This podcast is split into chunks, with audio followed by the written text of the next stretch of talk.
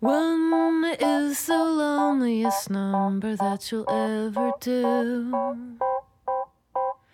Two can be as bad as one. It's the loneliest number since the number. Welcome to Three Associating, a podcast that goes behind the door of therapists working in a relational psychoanalytic model.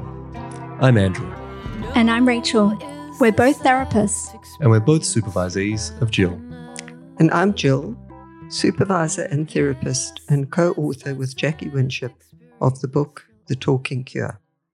While people might think that therapists have it all together, we don't. We get stuck, experience challenges, and have blind spots.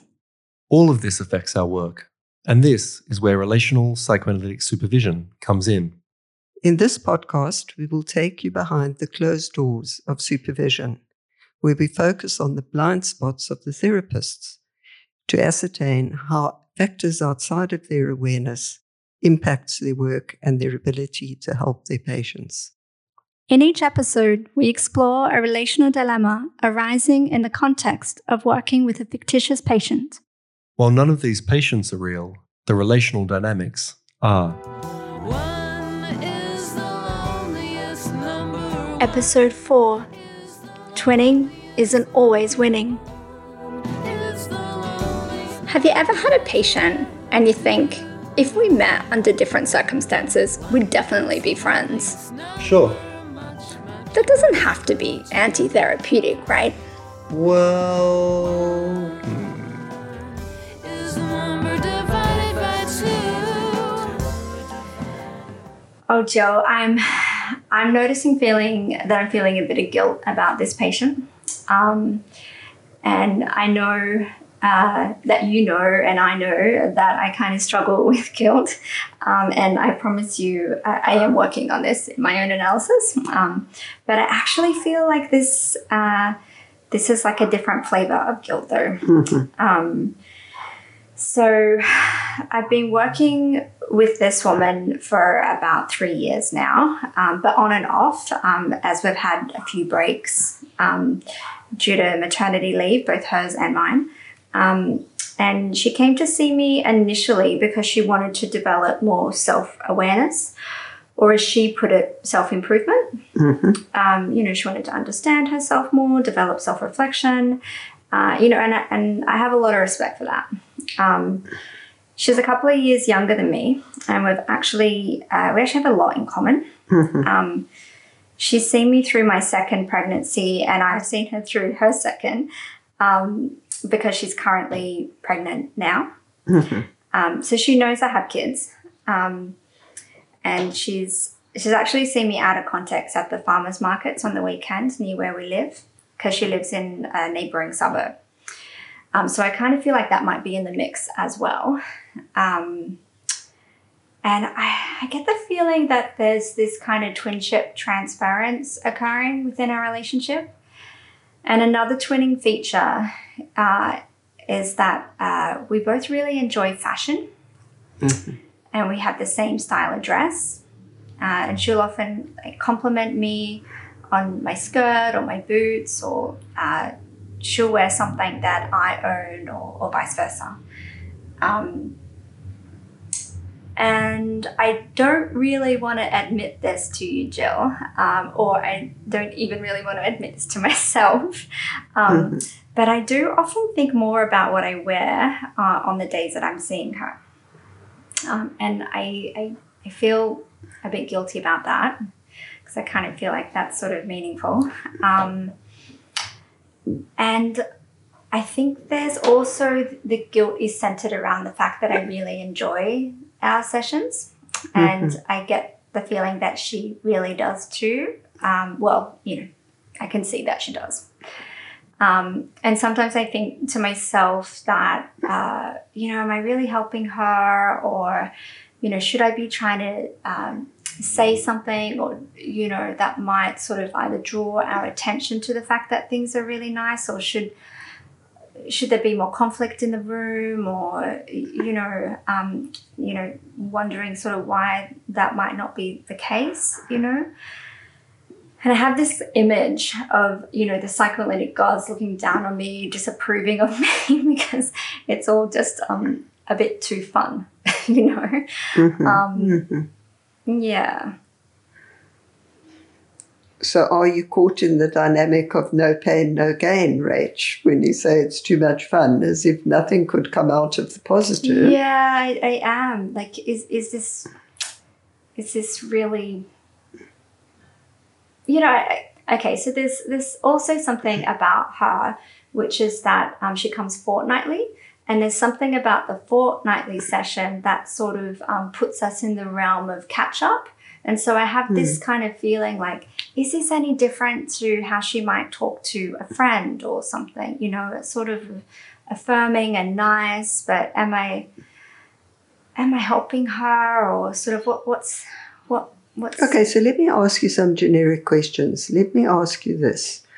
What do you understand by twinship? Because you're saying to me I'm in a twinship with her. It's a twinship transference. What do you understand by a twinship transference? Well, that there's sort of this um, this transference between between us where uh, maybe she's trying to be more similar to me, and uh, you know, transference from my uh, end is that sort of I'm enjoying the similar sort of thing, and it, yeah, thinking about sort of what I'm wearing Mhm, is mhm. sort of me yeah part of me wanting to be similar to her do you know Okay, so the twinship is based on similarity, which I agree, and no problem with that, and no problem either with the fact that there's positive affect and enjoyable, provided that the negative can also come into the space or difference can come into the space. And I'm mm. wondering whether you're feeling guilty because difference isn't coming into the space. yeah no that's it yeah And I'm also wondering about the fact that she came thinking that she wanted to be engaged in self awareness and self improvement. And I'm wondering, okay, what is the aspect of herself that she wants to improve? Mm. And do you feel that you have been promoting self awareness, which was her stated goal, Mm. or has it slipped more into promoting sameness and enjoying Yeah. the twinship, which is might be why you're feeling that, you know, the gods of psychoanalysis that might be promoting the idea of self awareness might be, yeah, unhappy. that's true that's and the guilt is that you're not helping her with her aspirational Mm. self, which is a more self aware one. that's true and it's kind of interesting because she kind of came saying that that's what she wanted but then yeah neither of us has sort of picked that up and and and moved forward with it um Okay, so what do you think in you would lead you to continue more down the path of sameness and less down the path of difference? And what do you think there is in her that would also perhaps prefer to stay where she is at the level of self awareness that she came with rather than deepening it? Mm-hmm. I sort of think, um, you know, when I think about um, times where I will, I might ask her something like, um, you know, she might bring sort of a, a conversation or an argument that she's had with her partner. Do you know, you know, he said this, she said this, da da da, and you know, I've I've asked her, oh, you know, what do you think was going through his mind, you know, mm-hmm. Mm-hmm. and she'll sort of say, oh, I don't really know, and, and you know, gloss over it, you know, and sort of mm-hmm. direct us away. Um, and I, I guess I just go with that gloss, do you know? So it sort of is an opportunity for self awareness, or at least more awareness of what. So, what you're saying is that when you actually ask her to think, Mm. because you're asking her in that moment to mentalize, to think about, okay, you're having an argument with your partner, and then you're asking her to think about what the partner's perspective might be to expand her thoughts about what is happening in the room with him. Mm. She sort of gives you an indication of, I don't know, and I'm not kind of interested, even though she originally said, Yes, I am interested. Mm. And you then actually simply go along with it and you gloss over Mm. the fact that she's rejected your invitation, if you like. Mm. And I would say that there's possibly some loss for you of the twinship if you don't go along with the gloss, because if you sort of insist a bit, Mm. you're introducing something a bit prickly Yeah. into it. And That's interesting that you say the word prickly Jill because I've also had this image of, you know, the Schopenhauer's porcupines with the Mhm. porcupines sort of coming together and then moving away. Uh, you know, there's like this comfortable distance. We don't want to get too close. And then this, uh, you know, the, uh, um, yeah, this thing about sort of the on and off, you know, thing within our relationship. And, you know, she comes fortnightly. That's like in there as well, which is sort of this distance, you know, that's occurring. well, it's so interesting because everything you're talking about consciously is about how close you are. Your clothes are the same, you go to the same farmer's market, you have children at the same time. Yet the image that comes into your reverie is the porcupine. And so I'm wondering whether what is actually happening and where the guilt is, is that a more superficial closeness is replacing the closeness that comes from the exploration at a deeper level, hmm. where there might also not always be the sameness, but maybe a different perspective or a different way of actually thinking about things. Hmm. And you do then gloss over when she actually rejects the invitation. And I'm using the word deliberately, so you don't take in actually, this is a rejection of my invitation. You simply flow with it. That's right. And I wonder what would happen if you were to actually say to her, well, you know, um, you're saying that you don't know what your partner might be thinking. I think it might be valuable for us to dwell a little bit there and try to perhaps imagine what he might be thinking. Um, but I'm not sure that you would find, find it valuable. So I find it valuable, but I'm not sure you would. So either way, then you're either going to then try to think more deeply, or a difference between you has to be owned, Yes. and that's both those things seem to be avoided, either the difference between you or the delving deeper. So there's something I feel about not just ignoring the rejection of your invitation, That's really interesting because, yeah, that would then put her in a position where she would either have to say that she doesn't agree with me or that it, there, there isn't something there, which would bring about a difference. hmm Yeah, or we would then be going going a bit deeper in terms of uh, you know towards self improvement, huh? Or self reflection, or mentalizing. You know, thinking about what he might be thinking. Yeah, either you'd have to deal with this issue of difference, which is avoided, or you're going to delve deeper, which is what she said she wanted to do. Sorry. When she first came,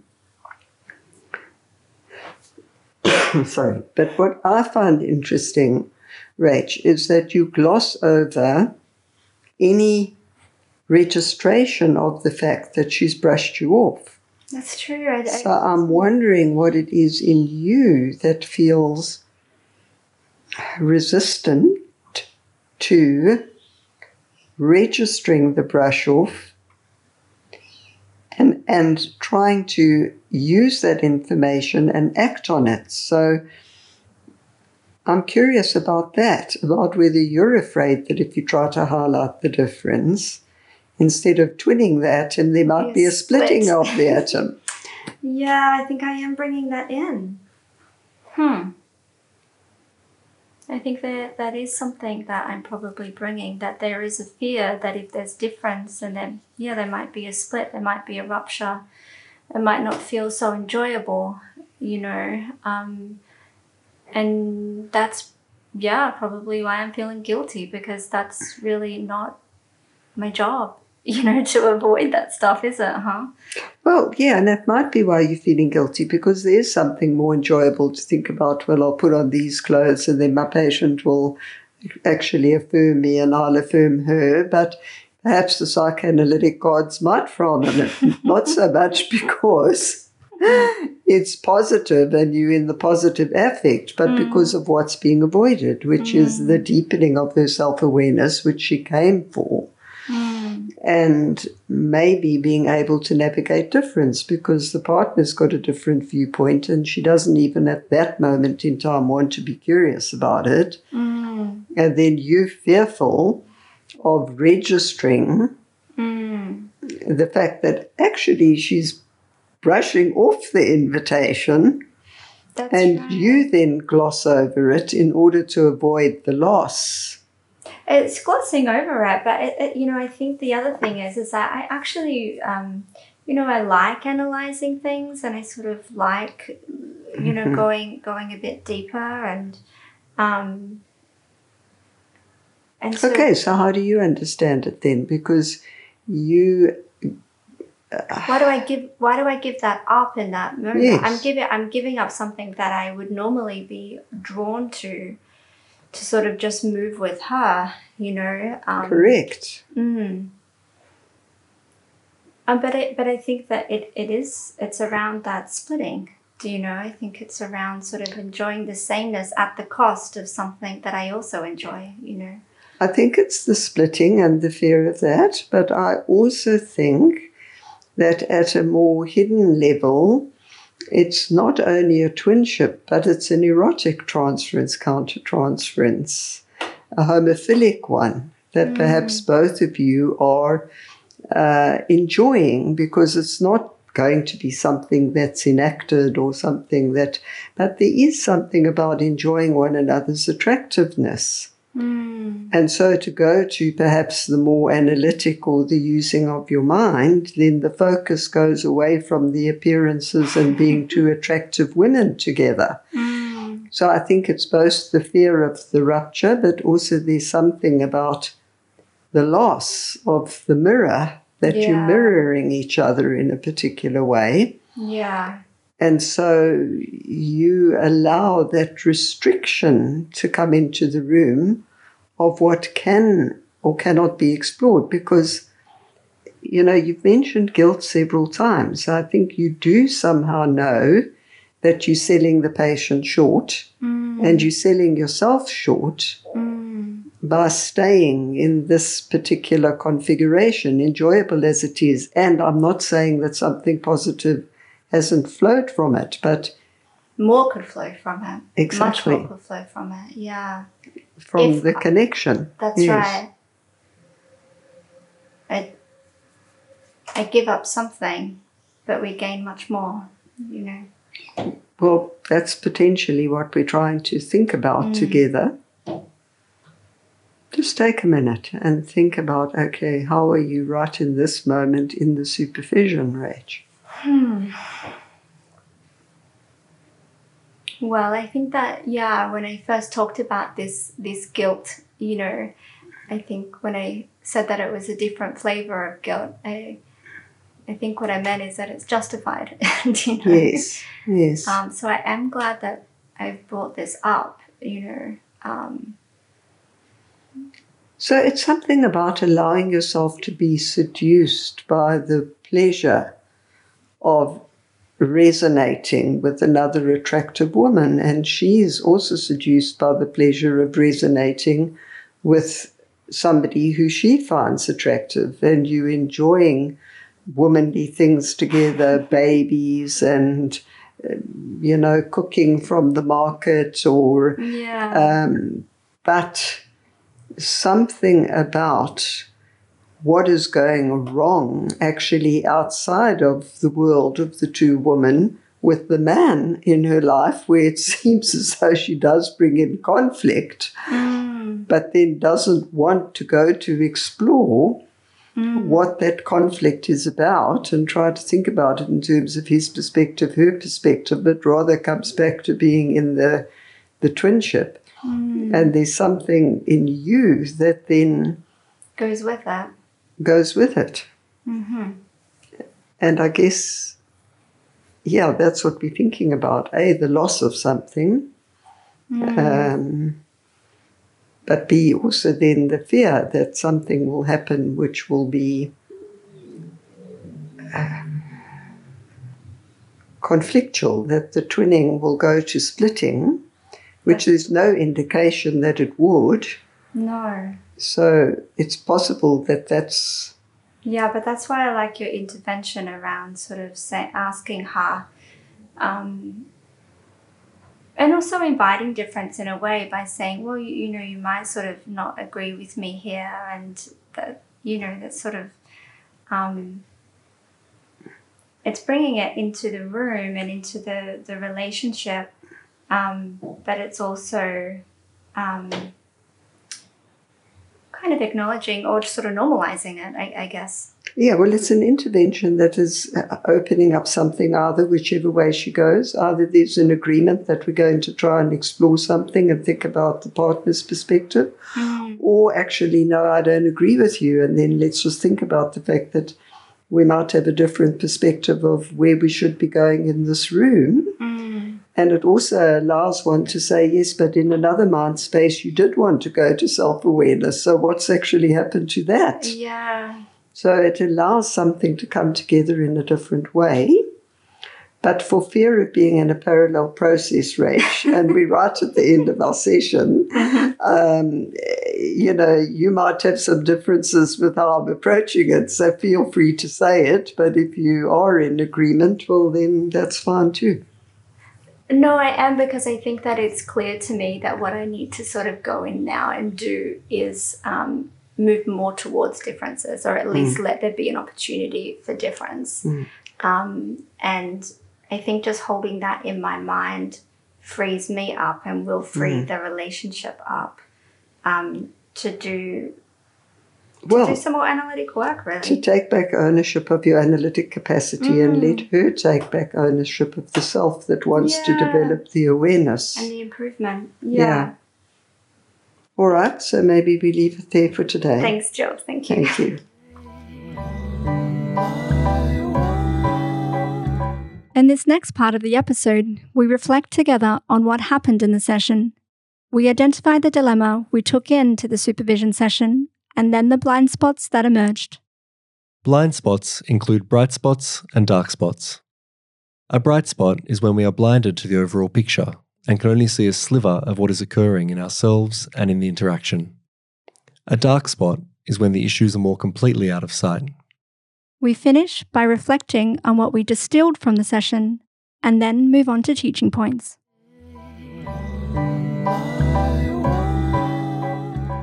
So, Rach, what was the dilemma for you? Okay, so the dilemma going in was that I worried that I liked her too much. And I knew that I felt some guilt about that. And to be honest, I, I think I was hoping that Jill might exonerate me uh, and my guilty feeling. You'll be let off the hook. I, I did. So, Well, I Jill, fear I disappointed you. You did disappoint. I did, and yes, you did. so in terms of the blind spots, Jill, what was the bright spot?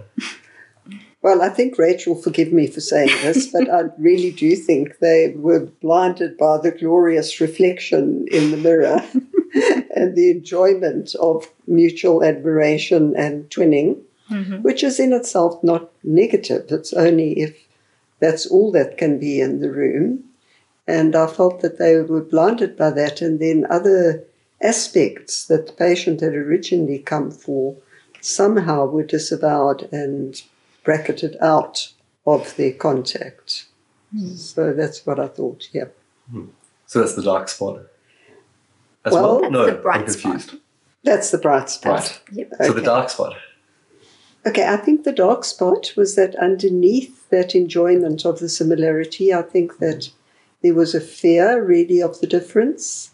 And I think that that came out with the image of the porcupine, very much so, because as we said in the supervision, all of it was about similarity, but the image is about something really, really prickly. So I suspect that there was a fear in you, Rach, about going to the difference, that it mm-hmm. might lead to something difficult for you, but also maybe something difficult for the patient, that the patient also didn't want to lean into difference. And you might have been picking that up. So I think that uh, there was a dissociative aspect in you around the fear of difference, and maybe a dissociative aspect in her around the fear of difference, which would have led to the enactment of an impasse, which is what you're complaining about, or not complaining, that's the wrong word, but yes, complaining, and in a good way complaining, because mm-hmm. you're feeling that you're stuck. And in, in fact, I, I think that the two of you are. So that's what I see, the fear. Mm. On both sides. The stuckness in the mm. the coasting in the countertransference. Yes, something like that. I think. Mm. Mm. And what are you taking away from this session, Rach? Okay, uh, uh, what I'm taking away is that it's okay to be similar so long as it's also okay to be different. And one of the ways that I am different to her is that I do uh, value deeper reflection and insight into my mind and others' minds.